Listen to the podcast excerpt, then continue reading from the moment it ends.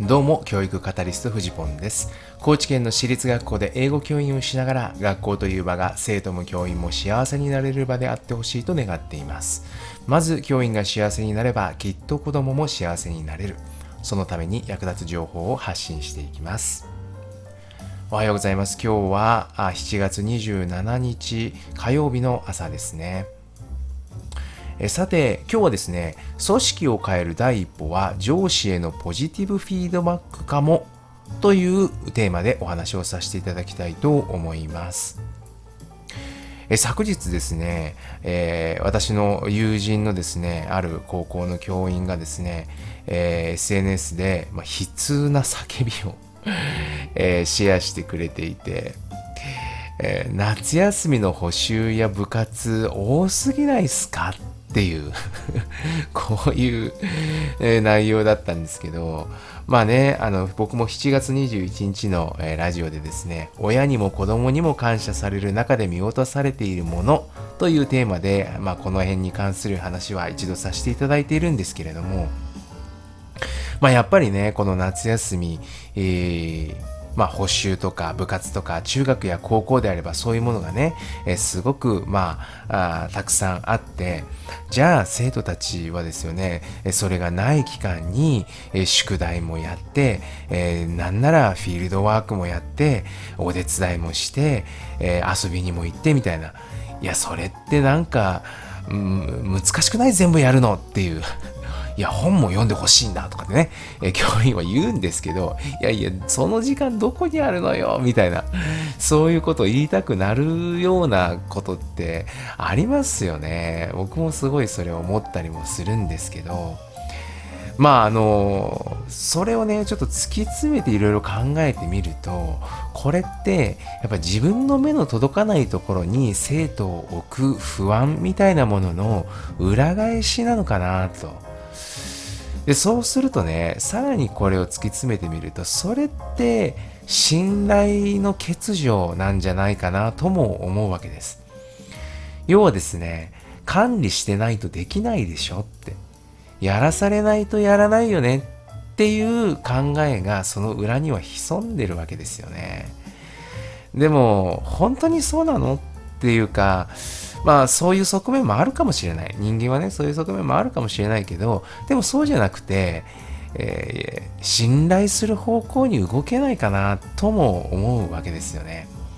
本当に自分の中が整っていて、えー、やりたいっていう思いがあったら、きちんと生徒はそれなりにやるんじゃない？いやむしろ我々の想像を超えてやっていくんじゃないっていうそういうね信頼がベースになった関係性っていうのは僕はどっちかっていうとそっちの方がいいんじゃないかなって思うんですよね。自分がどっちがいいって信頼できないから管理するっていう社会と信頼をベースに任されてる任してもらえる社会どっちがいいですかって言われたらやっぱり僕は後者なわけでそういう社会を作るんだったらまず学校がそういう場であってほしいと私はまあ願っているわけです。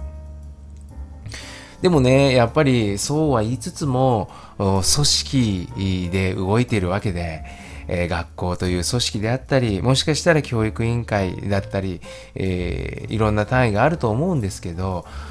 そこの意向だったり現状と合わないというふうになった時にですね、まあ苦しいですよね。で、その組織を変えたいって思った時に、あなたはまず何をしますか？で、職員会ってね、皆さん、どんなですかね？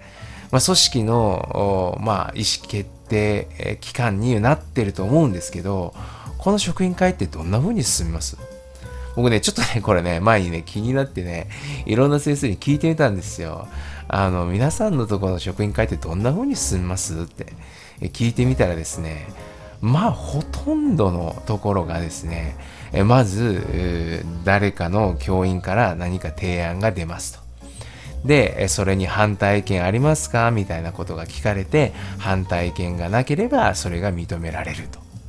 で大体はそれがすんなり、まあ、事前の根回しとかもあって通っていく時もあるけど時々え誰かですねが、えっと、噛みついて議論になるみたいなえそんなようなことを言っていたんですけど、まあこれって、まあうちも含めてですね、私の職場も含めて割と全国のスタンダードなのかなっていうふうにそれ聞いてて思いました。でもね、それね、ちょっとね、もう少し深掘って考えてみると、まあ、こういう場でね、文句や反対意見ってやっぱ出やすいですよね。なんですけど、いや、今の提案、めっちゃ良かったですね。すごいいいと思います。だから、ぜひやりましょう。っていう意見が、職員会の中で出ることってあります？いや、なんかこれ、あの、いや、僕ね、自分のところの職員会で、こういうね、ポジティブなフィードバックが出たことって、まあ、ほぼないんですよ。でもねこう自分がこうありたいっていう方向へ動かすエネルギーっていうのは実はこういうポジティブなフィードバックから生まれるんじゃないかなって思うんですよ。いやこれね逆の立場になってみたらよくわかることで例えばね、えーと、去年のコロナの対応がねじゃあ始まって休校になりましたっていう風になった時にもうみんな打ち手がわからないわけですよね。何どんな打ち手を打ったら正解なのかっていうのがわからない。あの時やっぱ現場すごい混乱してたと思うんですけどそういう中でねまあいわゆる上管理職であったりとかまあ学校の中であれば教頭や校長そういう立場の人がねまあ、迷いながらなわけですよ絶対。でそういう人たちがですよねじゃあこういう打ち手はどうですかって、まあ、提案をしてくれた時に、まあ、僕らはねいやそれはちょっとまずいんじゃないですかっていうのはスッと出るんですけどでもいやそれいいっすねそういうの待ってましたとかいやそういう風にやっていただけたら僕らめっちゃ嬉しいですめっちゃやりやすいですみたいなことを結構公の場で言う？あるいは公じゃなかっても個人的にフィードバックとして返す？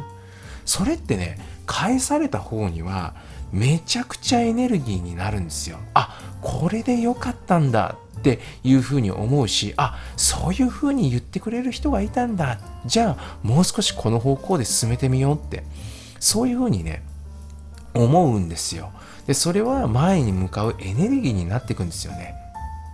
私もあの職員会の中で先日ですね、えー、話をさせてもらったことがあるんですけどその件に関しても、えー、もちろんねいやそれはこういうとこ直した方がいいですよっていうのは最初に来ました。ただね中にはですよねいやこれ本当にこのタイミングでこういう話を出してくれるのはすごい嬉しいですと。ぜひともこの方向で進めてくださいって言ってくれる方がいてですね、それはめちゃくちゃありがたかったんですよ。そして、あ、この方向で進んでいこうって思うエネルギーになったんですね。だから、まあ僕らね、えー、まあ現場の教員というか、あにできることって、えー、限られてるって思ってる人多いと思うんですけど、実はね、いいことに対してはいいっていう。あ、面白いって思ったならば、それをきちんと声に出して、えそのね、え場を動かしていく責任のある人に伝えるっていうことはね、めちゃくちゃ大きな僕らのできることなんだっていうことなんです。ここ今日のポイントだと思います。是非試してみていただければなと思います。今日も一日頑張りましょう。え走り出せば風向きは変わる。ではまた。